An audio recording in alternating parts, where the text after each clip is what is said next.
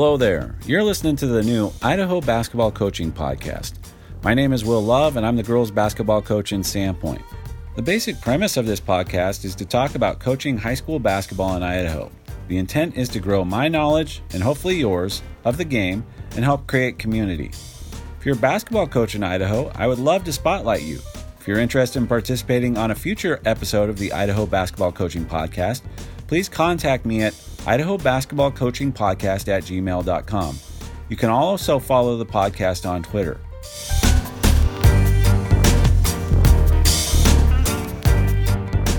We are very lucky to have Coach Ryan Lundgren joining us for this podcast. Lundgren is an assistant coach at College of Southern Idaho. For that, he was a head coach at Valley View High School. His resume includes a nice blend of high school and college coaching experiences. Coach Lundgren, thanks for talking basketball with us today. How's it going? Going good. Appreciate you having me on, Will. This is going to be fun. I wanted to start with some questions related to your college coaching experience. I know that you did some stuff at Boise State and then uh, got into the high school game, and now you're back at, at CSI. So, one of the things that I, I, noticed in doing a little research was that uh, CSI head coach Jeff Reinert said he was very impressed how you navigated through the application and interview process and said you were a great example for young coaches wanting to get into the college game. So, I wanted to ask what were some things that you did in putting together your application and resume that, that you think made you stand out? I think the number one thing is I just kind of hung around and showed them how bad I wanted the job because um, CSI is obviously not just a, uh, a, state college or a regional college uh, in the sense of, um, you know, uh, the quality of the program, but it's a national brand. Um, and because of that, he had a lot of applicants. Um, and quite frankly, he probably had a lot of applicants that maybe on paper, coming from other colleges, uh, a lot of people would argue were better applicants than me. Um, and so, you know, I think for me, coming from a high school job, even though I did have prior Division One experience, which obviously helped me, um, but it was challenging for me to make that jump um, from the high school level to here just because it is a prestigious program. And so, um, number one, I just had to show them how bad I wanted it. So I think there's a fine line between being too pushy when you're going after a job, but also being very persistent and making sure that that person knows how bad you want it and that you're willing to do anything to prove to them that you're the best candidate. So um, I would try to do little things every other day, um, sometimes every day, where I would send him maybe it was a Photoshop graphic I put together because that's a big thing on social media with basketball programs at the college level these days. Um, maybe it was a recruiting list for a, a, a, state or a region and available players. Um, you know, I spent a lot of time on my resume, which I think helped, but I don't think that's the ultimate reason I got it. I think there's a lot of factors. You know, I think that um, the biggest thing is just being persistent and showing that you're an asset. And if you can show that person that you're an asset and you're trustworthy and you're loyal and you're willing to go the extra mile, be a self starter, I think he kind of saw all those things in me through my passion um, just during that process. And that's what ultimately gave me a chance to get the job. So, um, there, you know, there wasn't one or two specific things, but it was just kind of a culmination of um, being available. Uh, continuing to show him that that I really wanted the job, and then I got a little bit lucky and you know ended up getting it. So um, I would say those are probably the, the biggest things during the process that I tried to focus on obviously uh, you needed to have uh, some some great basketball knowledge to uh, to be hired at CSI. So uh, one of the things that's impressive about uh, about your resume is is all the stuff that you've done. I know that we've got uh, assistant coaches listening to this podcast. What are some things that you would recommend for them that will uh, strengthen their coaching credentials and make that resume a little more impressive? Yeah, I'd encourage all young coaches to to go somewhere, to work for someone, or to work in a job where it challenges them. Um, I look back at my time at Boise State when I was young, you know, 21, 22 years old, and and they were difficult years at times because I was challenged by the guys I was working with and the guys I was working for. Um, but they made me grow the most, and I think that's really really important is to go somewhere where you can't you can't just kind of hit cruise control and go, but you're you're being challenged, and that's what's ulti- ultimately going to make you a better coach and make you grow. I think the other thing is finding ways to immerse yourself in professional development opportunities, whether that's just you know, grabbing a pizza on the weekend with a couple other coaches, uh, local college coaches, or even other high school coaches, um, or you know, going to coaches clinics. Um, I know like we run a coaches clinic here at CSI. College of Idaho runs a really good one as well. So right here, kind of in your backyard in southern Idaho, you have a couple of great options. Um, one thing I would try to do when I was a high school coach at Valley View every fall, um, I would take all of my staff, not all my staff, but usually my varsity assistants and maybe one sub varsity guy, and we would go travel around and go to college practices because I always felt like um, I got more out of watching an actual, you know, the kind of the raw footage in a college practice rather than going to a Nike clinic in Vegas. And it just ends up being you have bigger names. You have the roy williams and the bob huggins and those guys but they've been doing that for so long that they're they're just kind of going through their powerpoint or talking about their thing they've always promoted whatever topic they're talking about but i always felt like when i went to a college practice um, i got so much out of just watching the drills and the way coaches interact um, and i think one of the things too for young coaches is it doesn't always have to be division one I. I mean um, you know, when I took my staff on those trips, typically it was Division One. But again, you have for coaches in like the Treasure Valley. I mean, you've got Colby Blaine and Paul Rush at College of Idaho and NNU, and I've met a lot of guys in those business, and there's not many better than those two. So you can go to those two practices right there in the Boise area, and you can learn a ton. Um, and, and, then you know, uh, a school like CSI here, Coach Reinert has a wealth of experience. You can come in our gym anytime and learn a ton. Uh, Coach Rice, obviously at Boise State. I mean, there's so many options at that level. So if you can just get yourself out there and network and um, find ways to continue to uh, work on yourself and work on your craft of coaching, I think is going to really help you being a young coach. All right. Uh, talk a little bit about uh, what you guys do there at CSI. And, you know, I don't know why that I, I think you tweeted this, but I thought it was a pretty interesting stat that uh, Mike Hood it was the leading scorer at the junior college level in points after uh, timeout. Is that something that you guys emphasize at the uh, with the at the CSI program? Well, not necessarily. I mean, we definitely out of timeouts. We want to. Coach Reinert does a great job of, of drawing up a quick hitter or a play to to get our, our best scorers in scoring position. You know, so that's important. Um, but at the end of the day, Mike Hood is a hell of a player, and he was able to go make plays. You know, so um, a lot of what we ran for Mike, or a lot of what we ran offensively, was for Mike, and so um, he was a great end of clock scorer, great shooter, could get to the rim, and that kind of contributed to his ability to to be the most efficient guy in the country out of timeouts. Um, you know, Coach Reinert has like a saying or a philosophy that um, kind of hits on the point of not enough coaches understand who their best players are and just get them the ball. And I think at the high school level, um, even less coaches are willing to do that. And maybe it's because it's high school basketball and their philosophy is, you know, these guys aren't going to be pros, so I want everybody to have a, a good experience and get everybody involved. Um, or maybe it's because of fear of parent outlash. Um, if one kid's taking 25 shots a game and everyone else is taking five, you know, I was kind of always, maybe it was because of my college background a little bit, but I, I agreed with Coach Reinert in that sense when I was a high school coach. Like my best players took 80 to 90% of my shots. And that was where all of my set plays were going for my best guys. And that's just the reality of it. And so um, I don't think there's enough uh, coaches at, at many levels, not just high school, but college as well, that understand like these are my best guys. I'm going to get shots for them every time down if I can, or at least try to put them in a position to where if they don't get the shot, um, they can play out of it and get their teammates involved. So I think that's what we tried to do with Mike, and I think that obviously his offensive ability was was the number one reason he was able to to be so efficient out of those timeout situations. I know that you're a student of the game, and as you you know your suggestion that always be learning, always uh, uh always um, be developing. So, what are some things that you've learned in this this last year at CSI?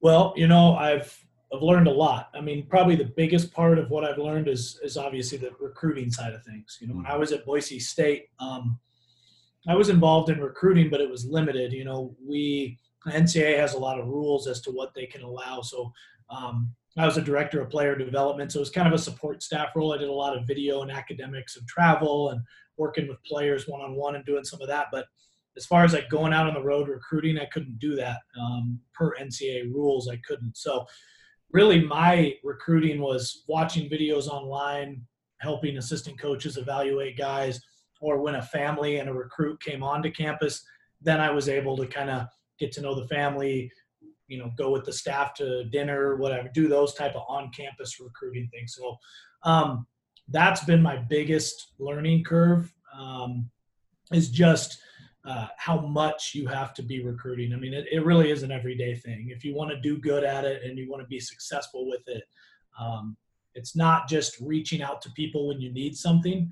It's reaching out to people not every day, but maybe every week or every other week, and just following up with them. So when you do need something, or when you do try to want to uh, recruit one of their players, um, you're not the guy that's just hitting them up every six to eight months when when they have a player you want. You just build those relationships, and so I think you know the good thing for me is relationship building's always kind of come natural, and I've always felt like it's a really important part of coaching at any level. Um, and so I think that's kind of helped me transition into that recruiting part of things. Um, you know, the other thing that I've probably learned is just the importance of spending a lot of time with your players. I think a lot of coaches get really, really caught up in the next guy they're going to recruit. You know, they sign a kid, they get him here, they coach him obviously every day, but then they're working the phones for next year and who they're going to sign next year and not focusing as much on that kid that they invested in that's on campus now.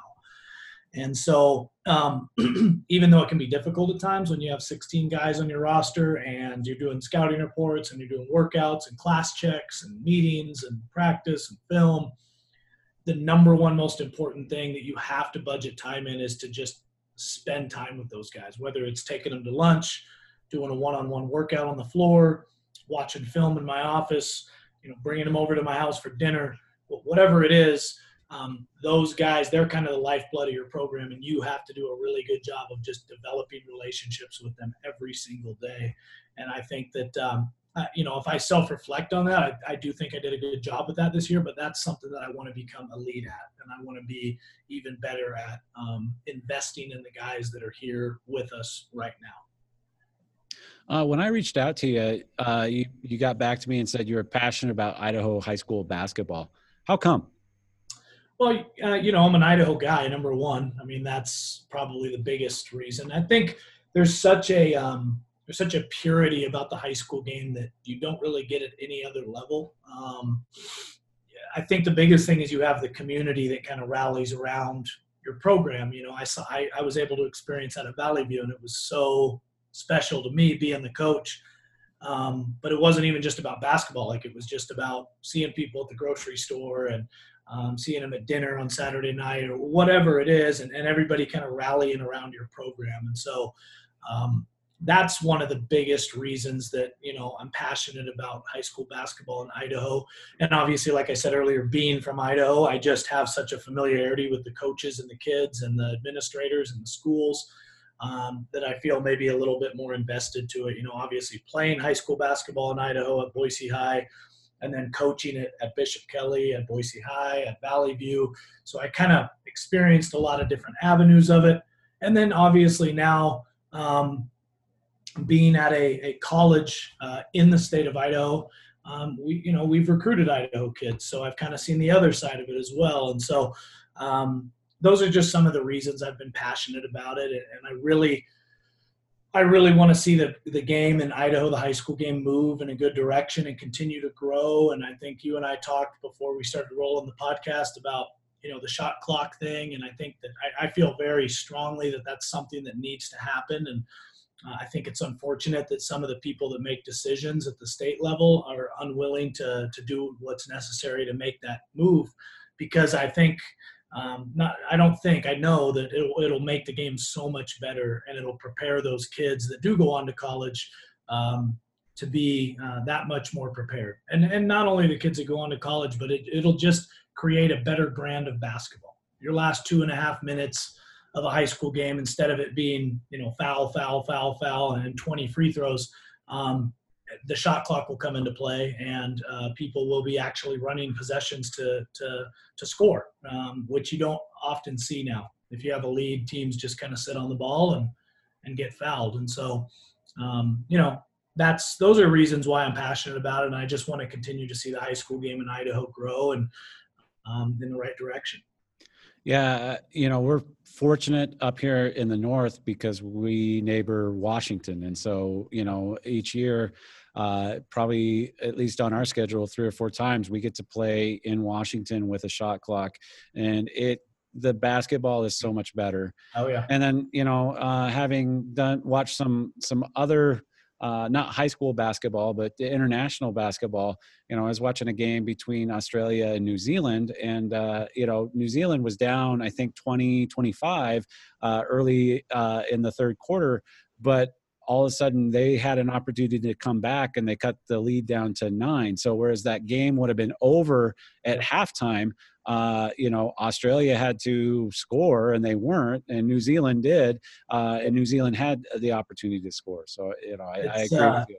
It's interesting because when when I was at Valley View, every year we'd take our team to California and play four games, and uh, I don't remember. I think it was my second year, the year we made the state championship. We had a really good team, and we were playing in the third place game. We were in a tournament in Santa Barbara, and we were playing a team from kind of suburban LA and uh, they were a really good team, and they were shooting the ball really well. It was our fourth game in four days, so our guys were gassed. We got down by 38 points. I think we were down 30 at halftime or something.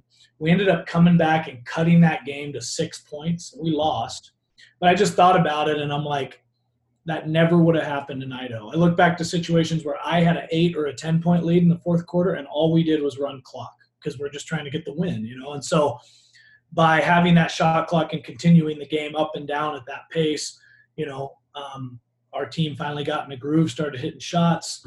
Um, they couldn't just milk the clock, so we started getting stops. We got back into the game, and it was just such a better. I remember telling my staff afterwards, like, that is why we need a shot clock in high school basketball in Idaho because it's just such a better brand of basketball. I, Hopefully I, that change is made in the in the near future. Yeah, we we can only we can only hope. Yeah. Uh, so you know, talk a little bit about your run at, at, at, Valley View. Is is successful? I mean, you had a 62 and 44 record, uh, finished as a 4A uh, state runners up in 2017. What do you think were some separators that uh, allowed Valley View to have that success during your time? Number one is talented players. I mean, coaches can say whatever they want, but at the end of the day. Um, it's not about the X's and the O's. It's the Johnny and the Joes, right? I mean, you, you have to have talent to win. And I was really fortunate to have, um, you know, state player of the year and Amaro Lotto, who started for me for four years. Um, uh, Nick Fitz was a kid who was at Melba High School who ended up transferring over to us for his senior year and helped lead us to that state championship. And we already had a lot of talent before he came. Um, when I took that job, my junior class, we were 5A that first year, and we were 500 in the 5A. But we competed with you know the Rockies and the Borahs, and we didn't beat them, but we competed with them. Um, so then when all those juniors became seniors, and then you add you know Nick Fitz that came in. Um, we just had the depth and the senior leadership, and those guys were so hungry to be successful. They made that kind of Cinderella run. I mean, it was an unbelievable year. And I think that year really set the stage for the next two years because, you know, one thing I tried to always do was bring up as many underclassmen as I could to the state tournament. Um, they wouldn't play necessarily unless we were way up or way down at the end of the game, but I wanted them to go to the shoot around, go to the scouting report meetings, go to the team meals.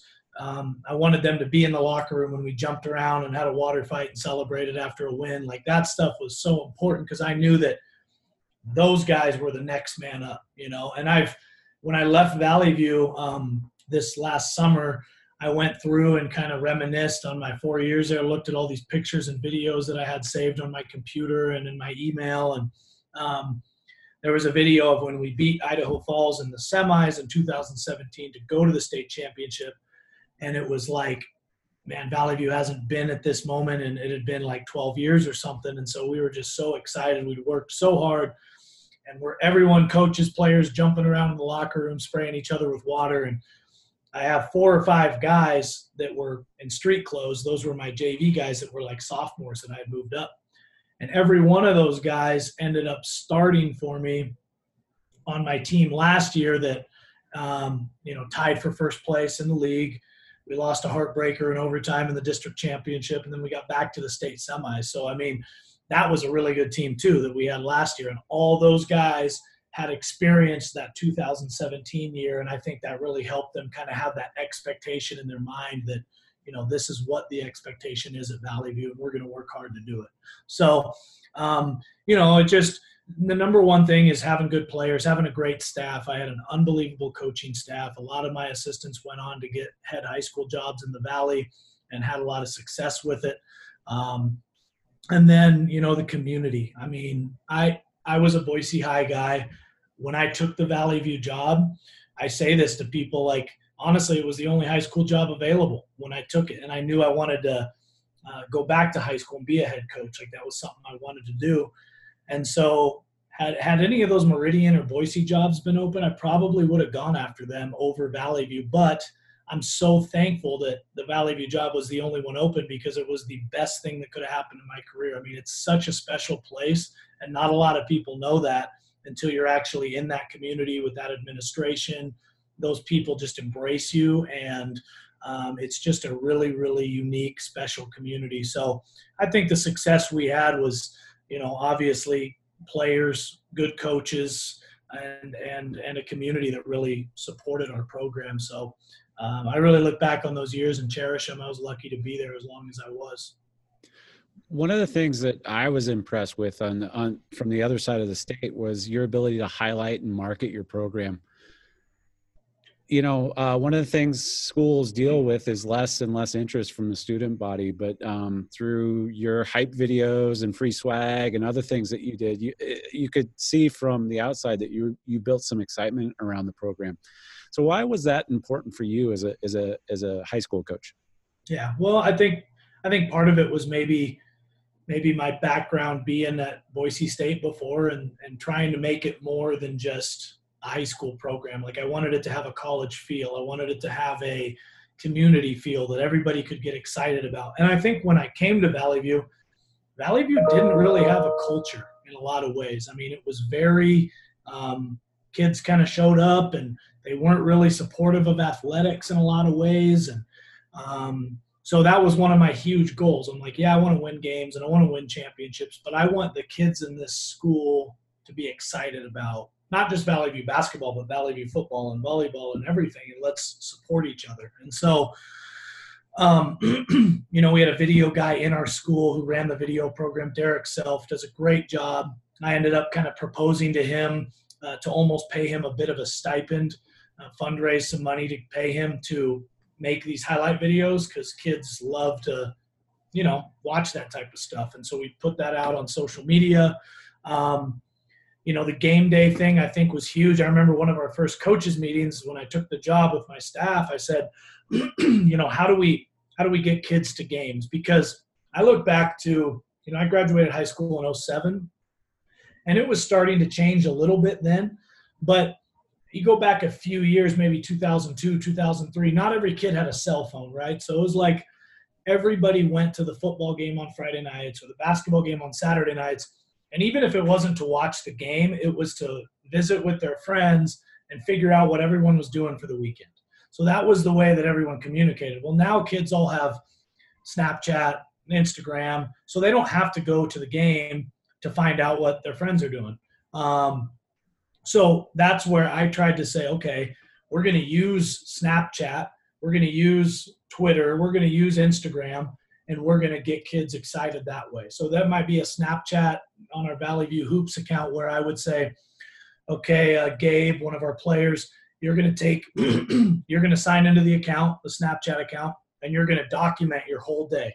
And so he'd go around classes, he'd film kids on Snapchat, he'd get kids excited.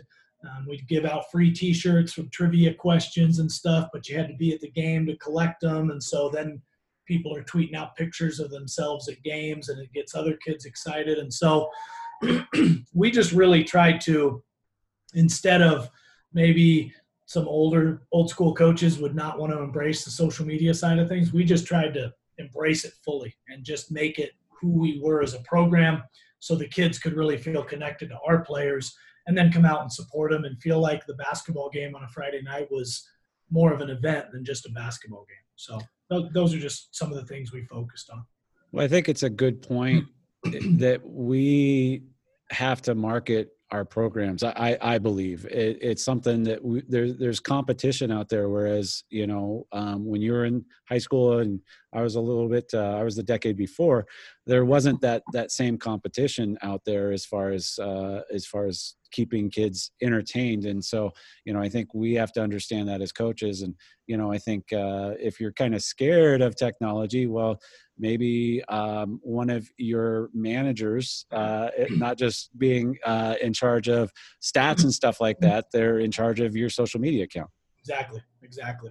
So we, we really felt that was important. You also did some cool things when it came to scheduling. You mm-hmm. talked about the out of state tournaments uh, in California. I remember actually seeing you guys, uh, a photo of you guys uh, watching uh, the Golden State Warriors, if I remember correctly. Um, and then you did some other activities that cost money.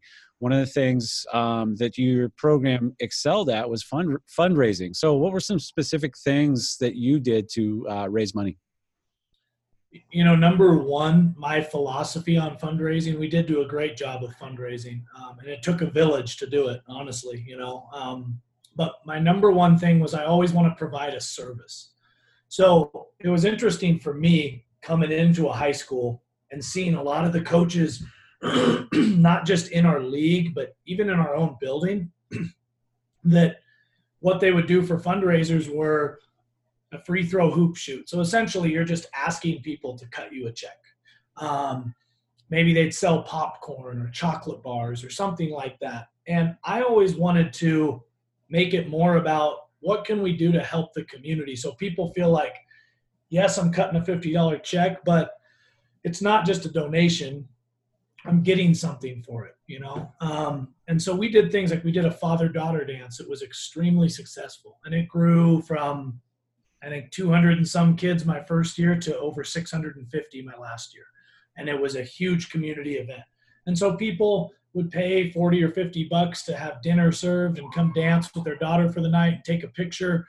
Um, but I don't think they ever felt like this is just a donation to Valley View basketball. Like this is a special night with my daughter. And, and then in turn, that got them excited about the basketball program because all my players were there in suits and ties serving food and so now they wanted to come out and support them. And so and then we did a another big one we did was a youth league. And so um, all the feeder schools in our program we did a league that our players refereed on the weekends. And then what we ended up doing it grew so much that we ended up having um, teams from outside the district like middleton and homedale and caldwell and um, greenleaf and some of those schools joined our league and we were up over 600 700 kids my last year. And my assistant mario betancourt who's now the head coach he deserves the credit for that league. I mean i was there kind of shaking hands talking to people making sure it ran smoothly but he was the guy behind the scenes doing all that work. And and that's why it's still really successful because he's taken over the program and he's still doing it. So that was a huge fundraiser for us but it was also really important because our kid our feeder kids got to meet our varsity guys got to come in and play in our gym, got to work on skill development and compete on the varsity court, you know. So all of those things were huge. And then just um, other little fundraisers we would do that I would tell our varsity guys, listen, we're going to California. This trip's going to cost $15,000 because we're going to go to a Warriors game and we're going to fly down there and we're going to spend a day in, you know, LA on the beach. And we tried to do more than just like um, pinch pennies as much as we could. We tried to like experience all the cool stuff that we could when we went to these places because a lot of our kids had never been there. And so we thought it was really important to make the most of it. But with that, I kind of put the onus on the kids like, you're going to have to raise some serious money if you want to do this. And so they always bought into it and did a good job with that. So my biggest philosophy was just don't always ask for handouts because you're not the only program asking. Football is, baseball is, volleyball is, soccer is, drama is. Try to provide a service that you actually make money on. So that's what I always try to do when I fundraised. That's a that's a great point. Provide provide a service so people uh, are more willing to uh, to give you that money. Um, so, you know, one of the things I read about was you took from Boise State experience a preseason boot camp, and you did that with your team. So, w- how did that and other culture building activities build that team chemistry that you felt were, was important on the on the court? Yeah, um, I, you know, my last year there at Coach Rice, I don't know if they do it anymore, but they did it for a few years. as a there's a uh, company called the Program, and you hire. It costs a lot of money, but they fly out uh, ex Navy SEALs, military guys, and they put your team through a boot camp, and it's it was really powerful um, watching what it did to our guys at Boise State, and so it was something that I was like, this would be really cool if we could do it at the high school level. My first year at Valley View, one of my assistants was an ex-military guy, so he had connections in Mountain Home. He was able to get a hold of a few guys a general and, and then a couple or a sergeant and a couple guys that had just finished boot camp and were like young and eager and ready to yell at some kids and make them work. And uh, so they essentially came down and i think we paid them a little bit of money for their gas and like took them out to dinner and they crashed in my spare bedroom at my house. But uh, just pretty much did a 48 hour boot camp. And the cool thing about it is you know you sit down with these guys before and you say hey you know here's the three guys that I want you to pick on, and not pick on in a bad way, but I want you to make them be leaders. So call them up, make them reiterate the directions to the team. And if the team doesn't follow the directions, you don't yell at the team, you yell at the leader. And so I tried to do that with guys who either upperclassmen who I knew were going to be really important for us to be leaders for us to have success, or maybe it was the younger guys, like I talked about, Amaro Lotto started for me for four years. I remember his freshman year, I had him lead a, a pool exercise that was, and, and he was terrified to get in the water and carry a teammate and swim, but he had to lead the team through this activity as a 14 year old freshman. And I thought that was, you know, really good for his growth and his maturity. And so, um, I guess it was kind of unique in the sense that we were able to find an angle to get those guys out here for cheap because I don't think that maybe everyone would have the access to do that, but because my ex assistant was um, a military guy. He had that connection. And then once they did it in year one, they were like eager to do it every year. They were texting me in July, like, hey, are we doing boot camp? And um, we just made it part of what we did as a program. And that was, we would do tryouts. And the next day after tryouts, we would do 48 hours of boot camp. So we did it before we ever even touched a basketball because it takes about three, four days for those kids to recover. They're so sore after two days of that boot camp. It's really, really difficult. So. Yeah, um, you know, I think uh, as you pointed out, this m- might not be something that everybody can do, but I think uh, the point being is that you had something that became part of your program, something that kids look forward to, that challenged them, you know. And I think uh, this, at least in my experience, one of the tougher things is to get leaders talking to uh, their peers. And I think oh, this sounded like a great opportunity to kind of break down those barriers that uh, that kids have sometimes when it comes to communication. Yeah, it was. It really was. Uh, so I want to talk a little uh, X's and O's here uh, before we, before we go. But um, so you talked about your experience at Boise State as a director of player development. What were some of the concepts you learned there that shaped how you approach the game offensively? You know, when I was there, um, I, am going to kind of be throwing out a number here, but we were top 10 in the country in offensive efficiency, I believe, two of the four years I was there. And, uh, you know, Coach Rice is, is an unbelievable coach. Um, coach Linder was our associate head coach. He was kind of our offensive coordinator. And and then obviously we had other great assistants, Coach Rillie, who's at UC Santa Barbara, and Coach Wojcik and Coach Henderson, guys that moved on to, to better opportunities. Um, but I guess in saying all that, like we had such a good staff from a player development standpoint, but also from an offensive standpoint that just sitting in those coaches meetings or in those film sessions with our team and again being a young guy and just learning so much being a sponge during that, those four years and just taking in all that i could um, I just think that we had such a phenomenal staff. And really, you look at the guys that I just named, they all moved on to better jobs. I mean, Jeff Linder, who I said was our offensive coordinator, he's the head coach at Wyoming now, and uh, he was as good as they come when it comes to offensive stuff. And so I think I just learned a lot about you know spacing concepts and screening concepts and, and different ways to run offense and um, uh, you know and, and, I would not have learned all of that had I not kind of been in the trenches learning on a daily basis with all of those coaches at Boise State from Coach Rice all the way down. Um, we just had a really good synergy on our staff and a really unique way of doing things offensively. So I feel really fortunate that uh, I worked for the staff that I did. And I think it kind of ties back to your question you asked earlier with younger coaches. Like, if you're looking to make the move to college or you're looking to grow, try to go research and work for somebody that you think is either a an up and comer that's going to get a bigger job and maybe you can go with them or um, someone that's just going to challenge you and you're going to learn from. Because if you just go in blind, you don't know who you're working for. But if you do some research and you find someone, you know, like a Leon Rice or a Jeff Linder or a, uh, Danny Henderson or John Rillie, whatever, um, you're going to learn so much every day that no matter where you go next, you're going to be a better coach because of it. And that's what I felt like I got out of that experience there. What would you do at Valley View to kind of filter through all that stuff to figure out, okay, this is what we're going to to run this season. This yeah. is what we're going to run this next season. It's a good question. You know, coming in, I don't know the exact age that I was when I took the Valley View job. I, I, I want to say like 24 or 25. Um, so I was just young and arrogant enough to think that it didn't matter what I had on the court. Like I'm going to win. I'm going to beat anybody. I know more than these guys. Whatever. Um, but the reality was a lot of the stuff that we did at Boise State, I wasn't able to do at the high school level because you just don't have the level of talent.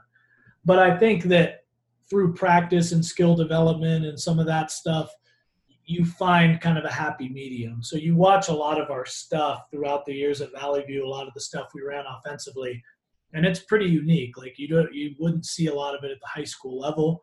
Um, but I dummied it way down because you just can't do all of the complex actions or different things that you're able to do at the highest level of division one basketball um, you're not able to do those at the high school level so i took bits and pieces and i took bits and pieces from my time at, at uh, bishop kelly with larry crump and my time at uh, boise high with jeff ulrichsen and what they were able to do at the high school level that i liked and i thought would really work well um, when i ran my own high school program so you know, you just take some of that stuff, and that's really coaching. You hop around different jobs, and you take bits and pieces of what you like, and you kind of build your own philosophy. So.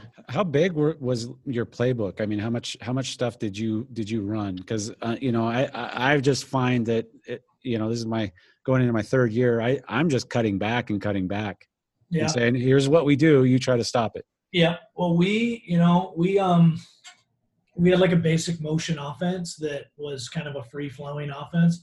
We probably had about 25 to 30 sets. Now, when I say 25 to 30 sets, um, we would have like one formation and we would have four counters out of it. So, you know, we might have ear and then we'd have ear check, which is the counter, and then we'd have ear two and ear one. And so they were all different actions to kind of disguise um, what we were doing for the teams that might have scouted us. And so um, when I say we had 25 or 30 sets, we typically would maybe have six to eight, maybe 10 at the most formations, and then we'd have counters out of those. So, but if you're going to have that many, again, that goes back to my philosophy of like, I don't want to be a guy that just calls a set every time. Like, I want to get stops and let my my guys go, let them play. But then if they don't get something easy in transition or early in the clock, now we're going to run a set to get my best player a shot. And that that was always my philosophy is basketball is not an equal opportunity sport. Uh, the best players that put in the most work are going to get the most shots. And so that was why I probably had more sets than maybe a lot of coaches that I coached against did. Um, but again, you have to spend a lot of time. Like we'd spend anywhere from 15 to 30 minutes every day running through sets. And that's just if you want to be good at it, you have to spend some time doing it. Definitely. Um, so I got uh, just a couple more questions with you. I, I, really appreciate your time. This has been great. Um, one of the things that you talked about uh, just a minute ago was the idea of spacing. And uh, you know, one of the things I was watching uh, um, the the Last Dance, uh, the Jordan documentary, and one of the things I nudged my wife was like, look at that spacing, you know, especially like in the 80s, like how close they were together and stuff like that, you know. Um, but that's such a huge part of many teams' attacks. So, what were some effective ways to get your players to understand spacing and then implement that during the game? Yeah, well, we, you know, I my one of my goals with um, my practice plans and just kind of my approach to practice is I don't want to talk a lot. Like I don't, I hate. I've worked with the coaches. I've been coached by the coaches that get up on their soapbox and they talk and they talk and they talk, and then it kills the the flow of your practice, and players check out. And so I really would always try to say, you know, if I can 15 to 30 seconds if I have to say something quick, go. And one of the only things I would stop practice for consistently was spacing. Like we would say, you know, our two guards that run the floor that they got to get to the dead corner. And so we would early on we put an X with tape down almost all the way to the baseline, out of bounds line. Um, and it's amazing when you just watch kids that haven't been taught spacing concepts. Almost always they stop short of the baseline, like way short of the baseline. And then what that you know does is when the ball handler is coming down the floor, that takes away his seam to attack because now guy that ran the wing, his defender's in the gap. And so little things like that, um, using tape early on to kind of teach where guys need to go. Um, we didn't really have like a, uh, we, we called it more of like a scattered break or random break where you just run the floor. It's not like two goes to the right, three goes to the left. Like we didn't that I never thought that that was effective. I would just rather have my guys get down the floor. Um, and so that helped us, I think. And then film was huge. Like, I don't know, I know a lot of coaches show film on games of their own team. We would actually film our first three weeks of practice and we'd show film almost every day. Um, and then once the season started, you just don't have time for that because you're doing scouting reports or you're showing film of your opponent. Um, but we would, after every game, I'd show good clips and I'd show bad clips. And I'd show we got to get better in these areas. You guys did a great job in this area. And then I would try to have kids in my office at least every week, um, a few kids to meet with individually and show them individual film of what they as an individual need to do better.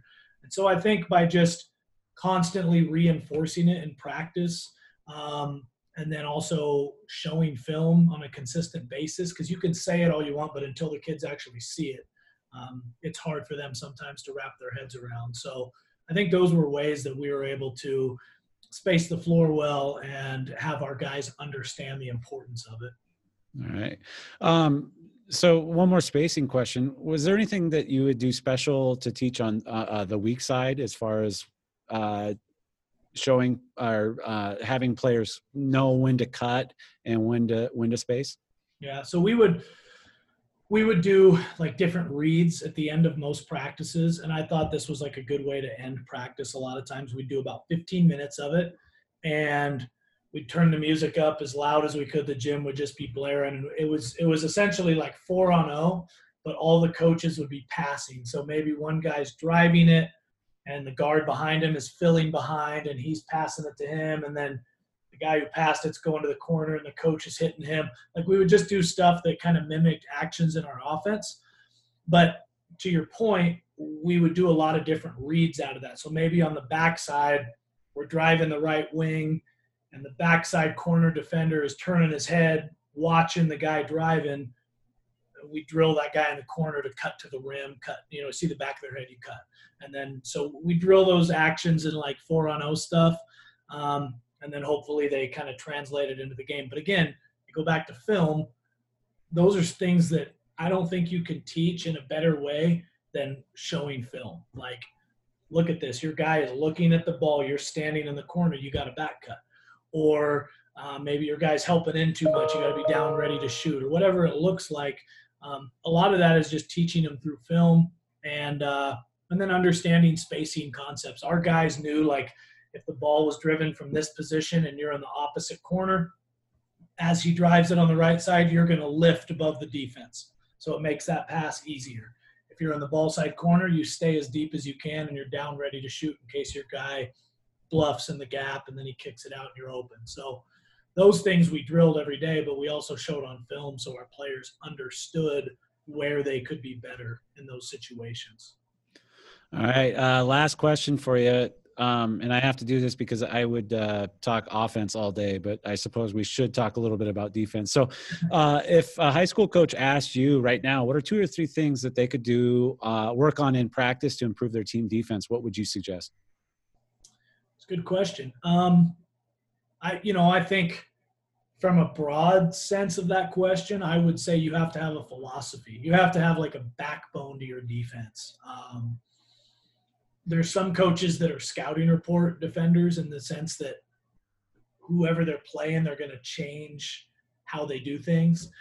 I talked about Danny Henderson at Boise State. He was a high school coach in Texas for 25 years. He won a couple state championships at the highest level in Dallas. I mean, he was a legend in high school coaching in Texas. And he was a huge defensive guru. And he taught me early on, like, you have to have a a base system. Like he blitzed the post and doubled the post every time it went in, no matter who the post was. And so I'm not saying you have to do that, but I'm just saying like have some like at Valley View, we switched one through five all the time. Like our five man would switch onto a point guard. Part of that was we were always undersized, so it was easier for us, but that was like our identity.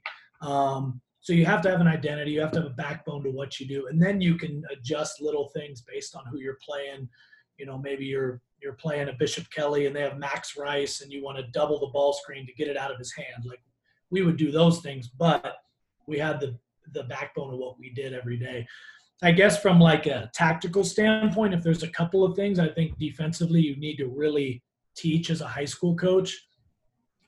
I think help side is huge um, because I just don't think that there's enough really really good high school players in Idaho um, they can hurt you shooting semi-contested shots. So we always try to really load up the paint and make guys kick it out and shoot mid-range jump shots, you know, and so run them off the three-point line, make them shoot twos instead of open threes. So those were important to us. And then we always charted um, contested shots. Like I think that that's one of the things. Um, there was a guy when I was at Boise State who came in uh, he was a scout for the Golden State Warriors, and they were looking at one of our players, Derrick Marks, who played for us. And I just sat down with him for a few hours and talked to him. And one of the things he talked about was um, how obsessed they were with shot contests. And they had a coach on the bench during games that actually charted how guys were contesting, like the angle at which they contested.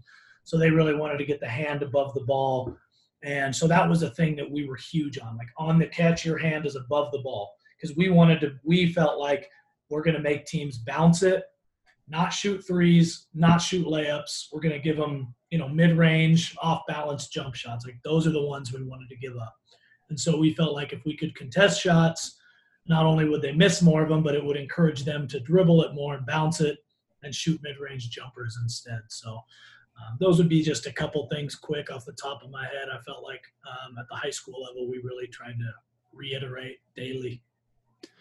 Coach, I really, really appreciate the time. It's been great to hear, you know, um, you, about your college experience and then also about your high school experience. I really appreciate you coming on. Yeah, thanks for reaching out to me. I think it's, uh, I think again, you talk about my passion for Idaho high school basketball. Like I think this, what you're doing on your Twitter page and with your podcast is is phenomenal for uh, kids in our state, coaches in our state and just high school basketball in our state. And I think uh, we need more guys like you that are out there promoting it and helping it grow. So I appreciate what you're doing. All right. Uh, well, maybe in a year or two, we'll have you back on to to yeah. to see how things are going. Absolutely. Sounds good, Will. Thank you. All right. Thank you. Take care. Thank you. Thanks for listening to the Idaho Basketball Coaching Podcast. If you're a basketball coach in Idaho, I'd love to talk to you you're interested in participating on a future episode of the podcast, please contact me at Idaho Basketball Coaching Podcast at gmail.com. Thank you.